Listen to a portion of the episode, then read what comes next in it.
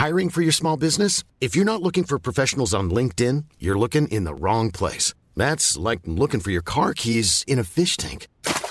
LinkedIn helps you hire professionals you can't find anywhere else, even those who aren't actively searching for a new job but might be open to the perfect role. In a given month, over 70% of LinkedIn users don't even visit other leading job sites. So start looking in the right place. With LinkedIn, you can hire professionals like a professional. Post your free job on linkedin.com slash people today.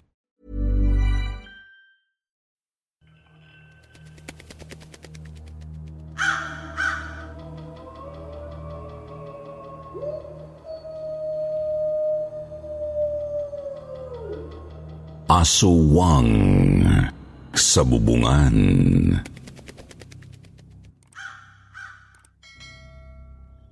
Magandang araw po sa lahat ng taga-subaybay ng channel na ito, pati na rin sa iyo, Sir Jupiter.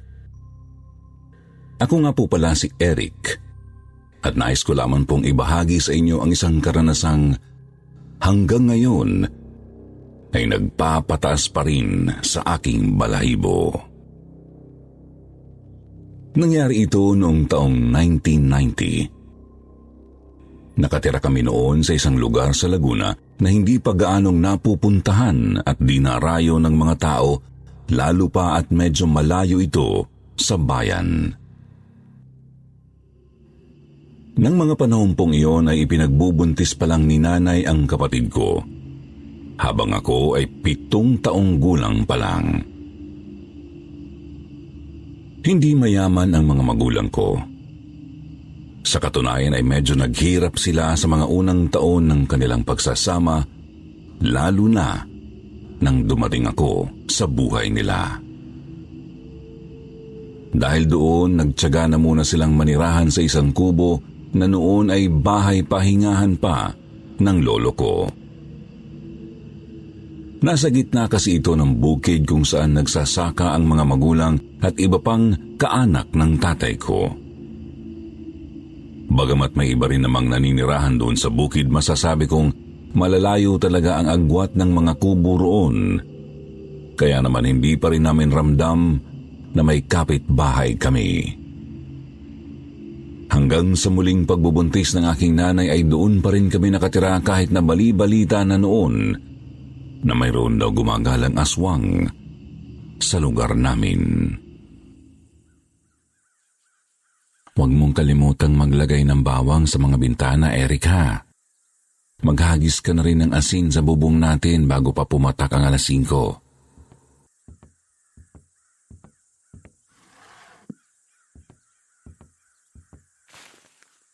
Natatandaan ko pang palaging bilin sa akin ng nanay noon sa tuwing sasapit na ang alas 4 ng hapon. Ang totoo ay hindi ako pumapalyang gawin ang gawain yun simula nang magbuntis ang aking nanay.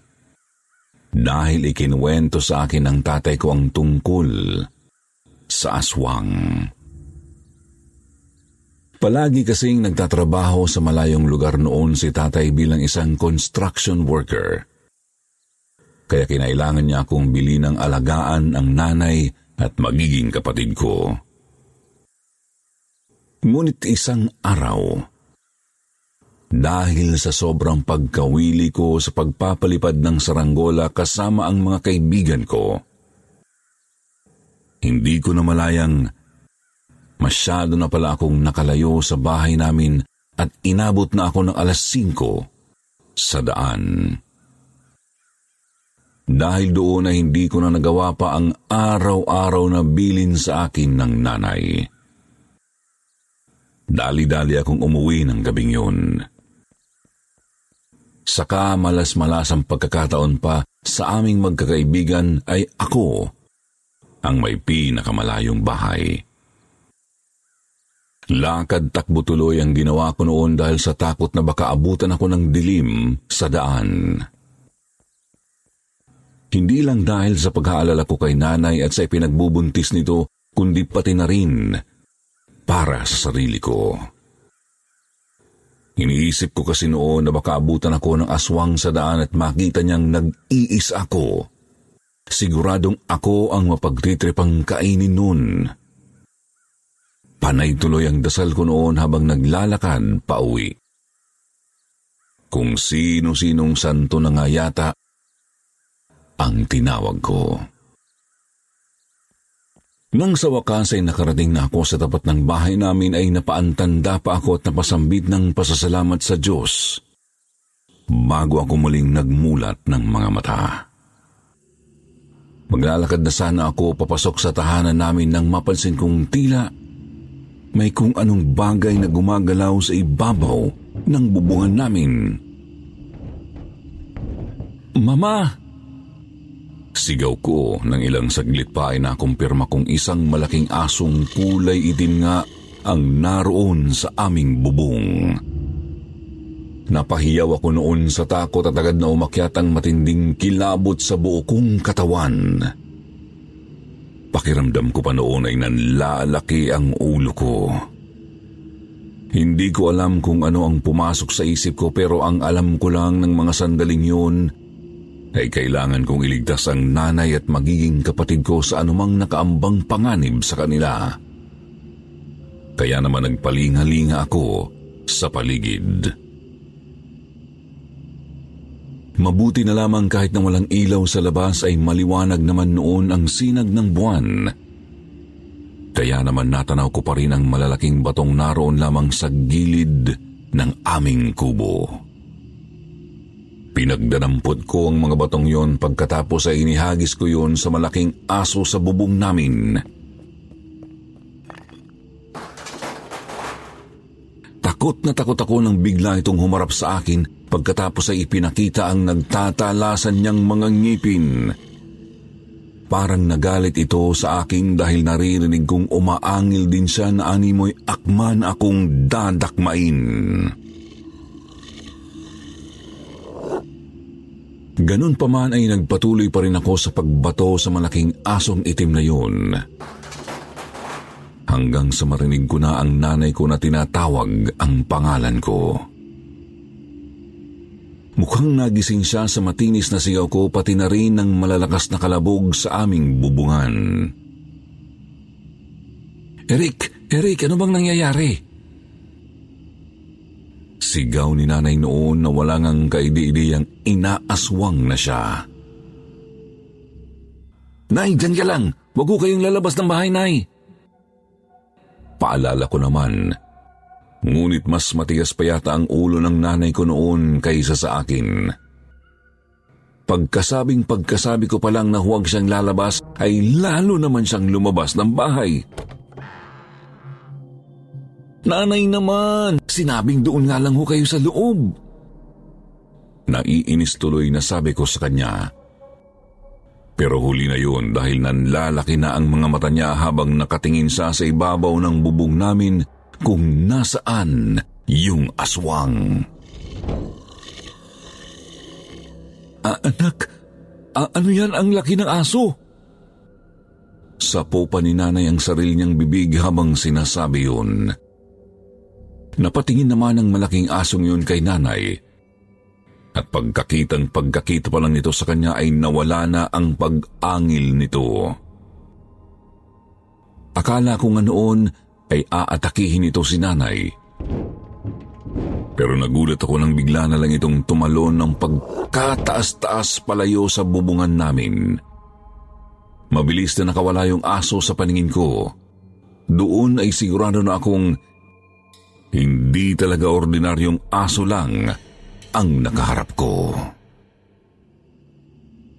Nanginginig sa takot si nanay nang pumasok kami sa loob ng bahay.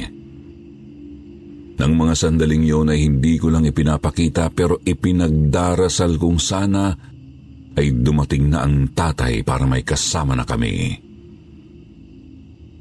Lalo pang ang nadagdagan ang kabako ng ilang saglit pa ng gabi ring yun, ay sinabi sa akin ni nanay na dinudugo siya. Inutusan niya akong tawagin si Aling Berta, yung manghihilod sa amin na may alam sa pagpapaanak. Kaya lang ay hindi ko nagawa dahil paglabas ko pa lang ng pintuan namin ay namataan ko na naman ang figura ng malaking asong itim na naroon at nakasampa sa malaking sanga ng punong katapat ng bahay namin. Sa pagkakataong ito ay hindi lang siya nag-iisa, kundi dalawa na sila. Doon ko lang napagtanto na kaya pala siya umalis kanina ay hindi upang tigilan na ang nanay ko, kundi upang magtawag ng kasama. Mukhang nalaman nilang dadalawa lang kami ng nanay noon sa kubo kaya naman ang lakas na ng loob nilang puntahan kami. Napaiyak na ako noon sa takot. Sinabi ko kay nanay ang nakita ko at ramdam ko na maging siya ay kinilabutan din ng mga sandaling iyon. Ganoon pa man ay minabuti ni nanay na pakalmahin ang sarili niya. Ang sabi pa niya sa akin ay huwag daw akong matakot dahil hindi raw kami pababayaan ng Diyos. Lalo pa at may anghel sa sinapupunan ni nanay. Kaya lang ay hindi niya ako makumbinsi noon dahil alam ko ang panganib na dala ng dalawang aswang na yon sa labas ng kubo namin. Natatakot ako na baka anumang oras ay pasukin na lang nila kami sa bahay. Bigla namang tumayo si nanay. Lalo tuloy na pahigpit ang kapit ko sa laylayan ng kanyang saya. Nang maglakad sa palapit sa papag namin ay nakasunod pa rin ako sa kanya. Yumukod si nanay at sumilip sa ilalim ng papag pagkatapos ay may kung ano siyang kinuha mula doon. Huwag kang matakot anak. Hindi nila tayo masasaktan. Sabi pa ni nanay, pagkatapos ay ikinasa niya ang baril na ginamit noon ni tatay sa malalaking ibong pumipeste sa mga palayan namin. Pagkatapos noon ay binuksan ni nanay ang bintana kung saan matatanaw namin ng direkta ang dalawang aswang na nasa mga sanga ng puno. Itinutok ni nanay ang baril sa dalawang kulay itim na nilalang na yun. Pagkatapos ay agad silang pinaputukan. Gigil na gigil yata ang nanay kaya tatlong magkakasunod na putok ang pinakawalan niya sa mga ito. Nakita ko na lang na tumatakbo na palayo ang dalawang malaking aso na ang isa ay pipilay-pilay. Mukhang kahit papaano ay tinamaan ni nanay ang pesteng aswang ng gabing iyon. Kinabukasan, dalawa sa mga kapitbahay namin ang dumalaw sa amin para itanong kung sa amin ba galing ang mga putok ng baril na narinig nila kagabi. Doon ay kinuwento ni nanay sa kanila ang naging engkwentro nila sa aswang. Pilay, yung isa? Ibig sabihin tinamaan mo? Tanong ng isang kapitbahay namin na tinanguan naman ni nanay. Nagtaka pa kami nang biglang magkatinginan ang dalawang kapitbahay namin bago nila kami muling hinarap. Alam niyo ba? Umalis na kanina sina Aling Berta dito sa bukid. Lilipat na raw sila sa ibang lugar. Nadaanan kasi namin sila habang papunta kami rito sa inyo eh. Tapos nakita naming nagkakarga na sila ng mga gamit sa trike. Kaya lang nagtaka kami kasi nakita namin yung panganay niyang anak, si Noli. Yung anak niyang may problema sa pag-iisip. May malaking sugat kasi yun sa braso kanina. Nakabalot ng tela pero halatang nagdudugo pa rin. Tinanong pa nga namin kung napano pero hindi na kami sinagot ni Aling Alberta. Sa sinabing yun ng dalawa eh, Natigilan na lang kami ni nanay. Masama mang magbintang. Pero malaki ang hinala namin na ang pamilya ni Naaling Alberta na siyang dapat magpapaanak kay nanay noon ay pamilya pala ng mga aswang. Mabuti na lamang talaga at nalaman namin hanggat maaga. Sana po ay nagustuhan ninyo ang kwentong ibinahagi ko. Muli, ako po si Eric.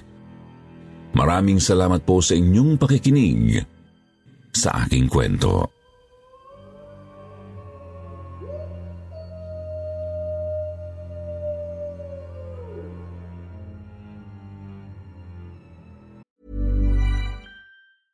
I'm Sandra, and I'm just the professional your small business was looking for. But you didn't hire me because you didn't use LinkedIn jobs. LinkedIn has professionals you can't find anywhere else, including those who aren't actively looking for a new job but might be open to the perfect role, like me.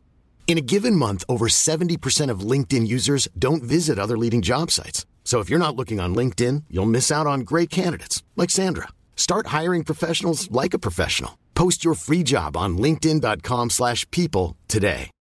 Millions of people have lost weight with personalized plans from Noom, like Evan, who can't stand salads and still lost 50 pounds.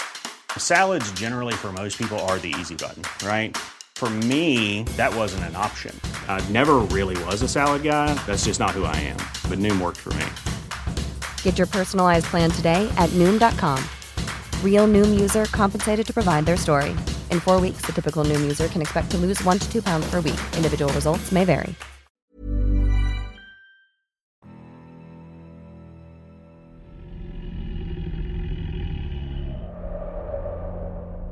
Mapagbalat kayong aswang.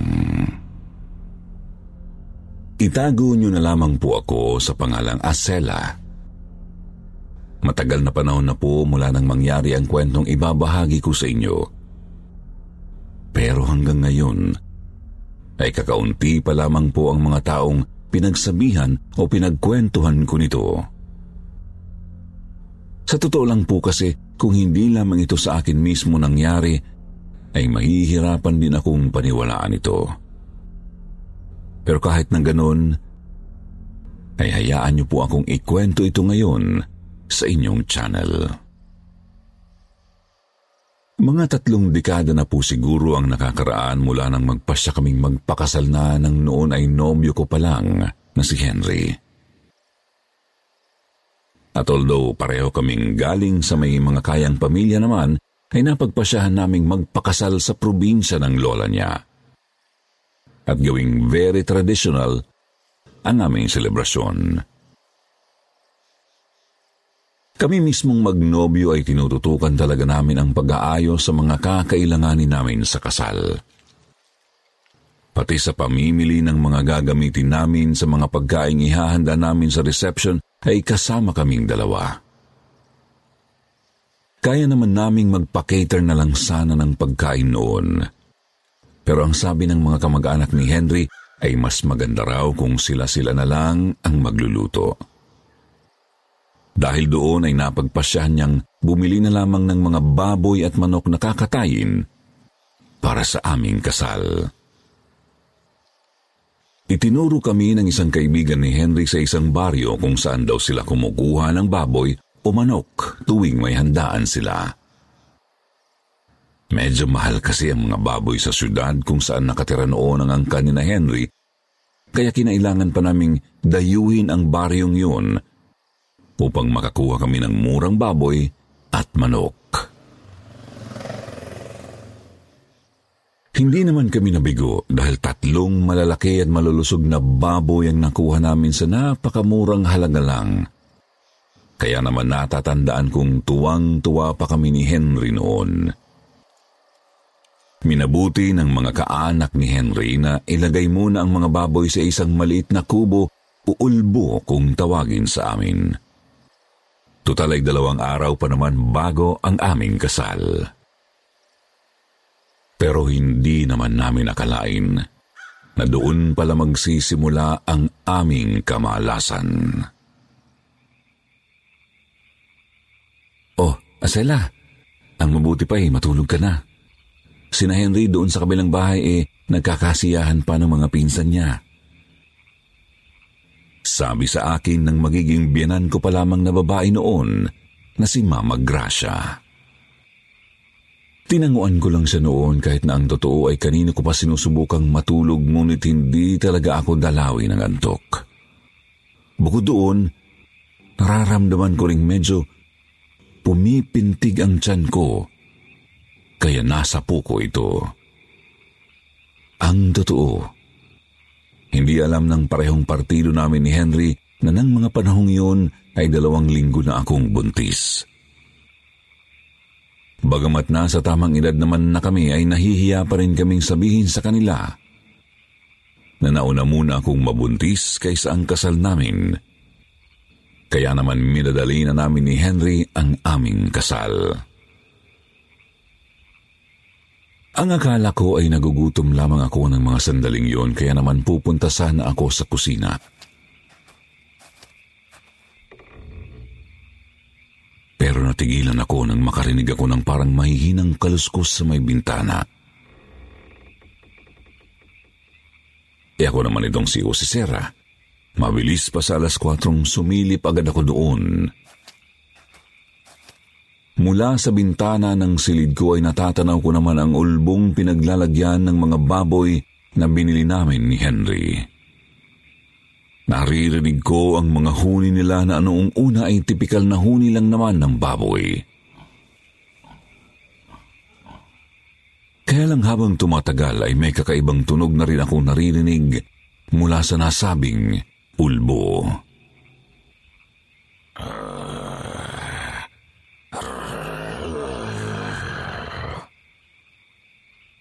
Ano yun? Bakit parang hindi na baboy? Napatanong pa ako sa sarili ko. Ang naririnig ko kasi ay tila garalgal na pag-angil ng isang mabangis na hayop o di kaya'y galit na aso. Pagkatapos ay naririnig ko pang biglang umingay yung mga manok na naroon din sa ulbo. Patuloy lang ako sa pakikinig hanggang sa mapaigtad ako nang biglang may kumatok sa nakabukas namang pintuan ng kwarto ko noon.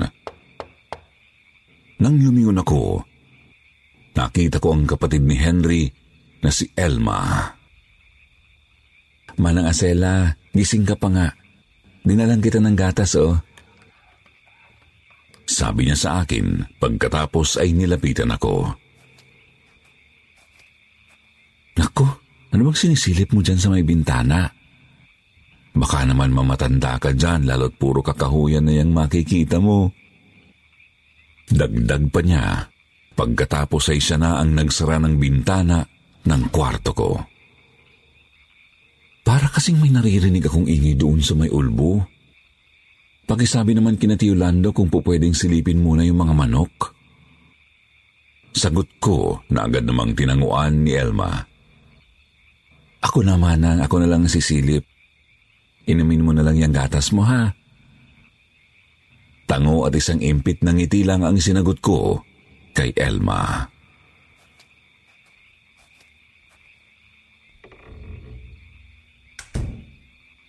Ngunit bago ko palang iniinom ang gatas ko nang bigla namang tumili si Elma mula roon sa ulbo. Dali-dali akong sumilip ulit sa bintana at nakita kong tila takot na takot siya. Naglabasan din agad ang mga kaanak ni Henry at mabilis na nilapitan si Elma habang ako ay napalabas din ng bahay.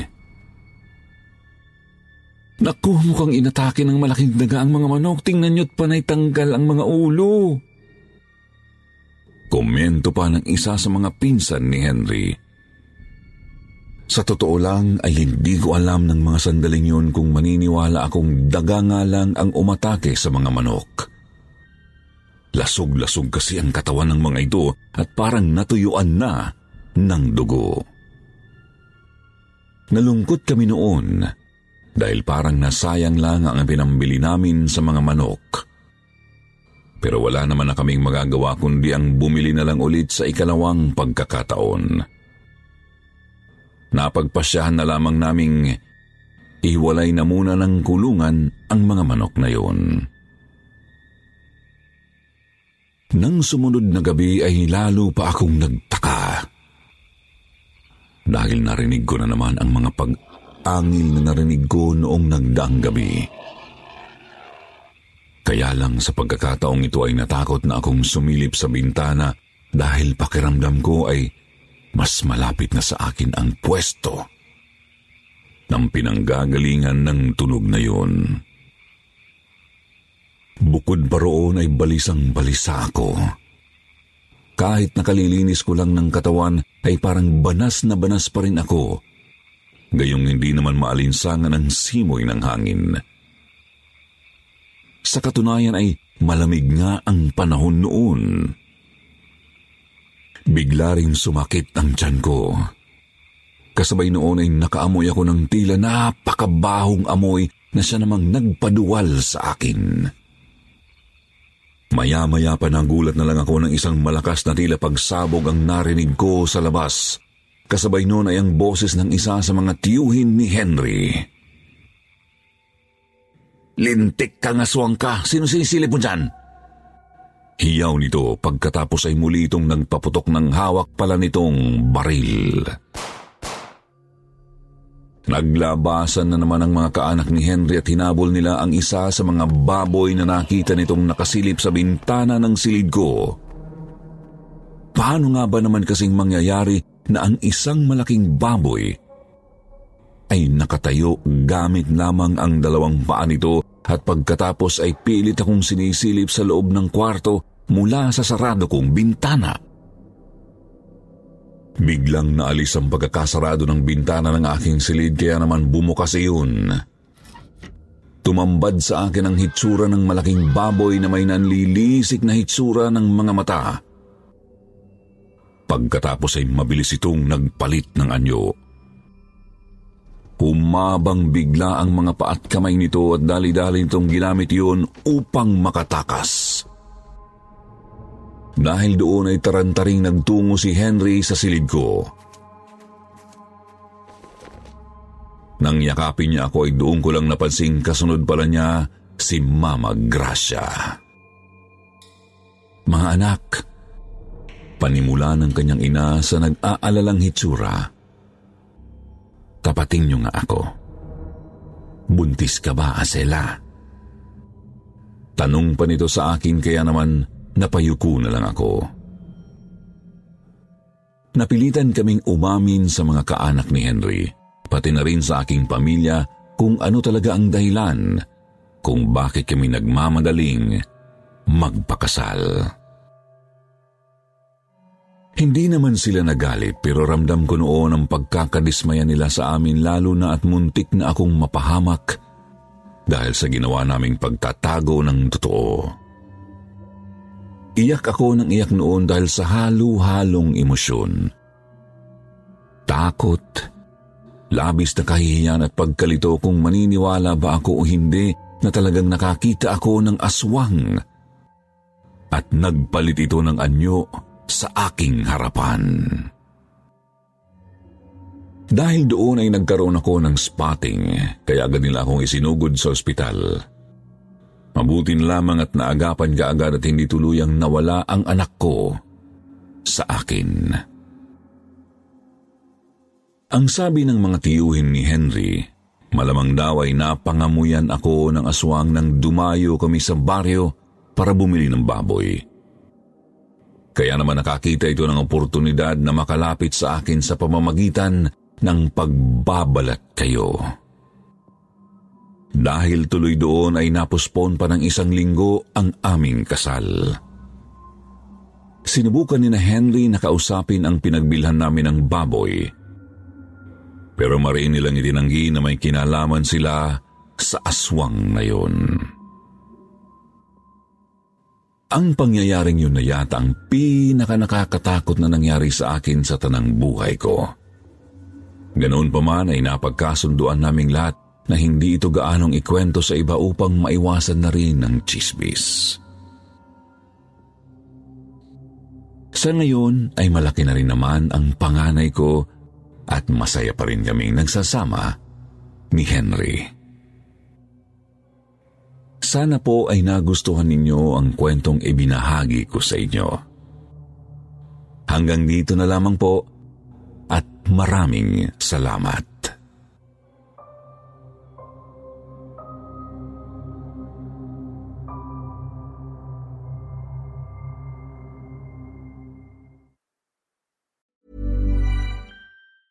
Planning for your next trip? Elevate your travel style with Quince. Quince has all the jet setting essentials you'll want for your next getaway, like European linen, premium luggage options, buttery soft Italian leather bags, and so much more. And is all priced at 50 to 80% less than similar brands. Plus, Quince only works with factories that use safe and ethical manufacturing practices.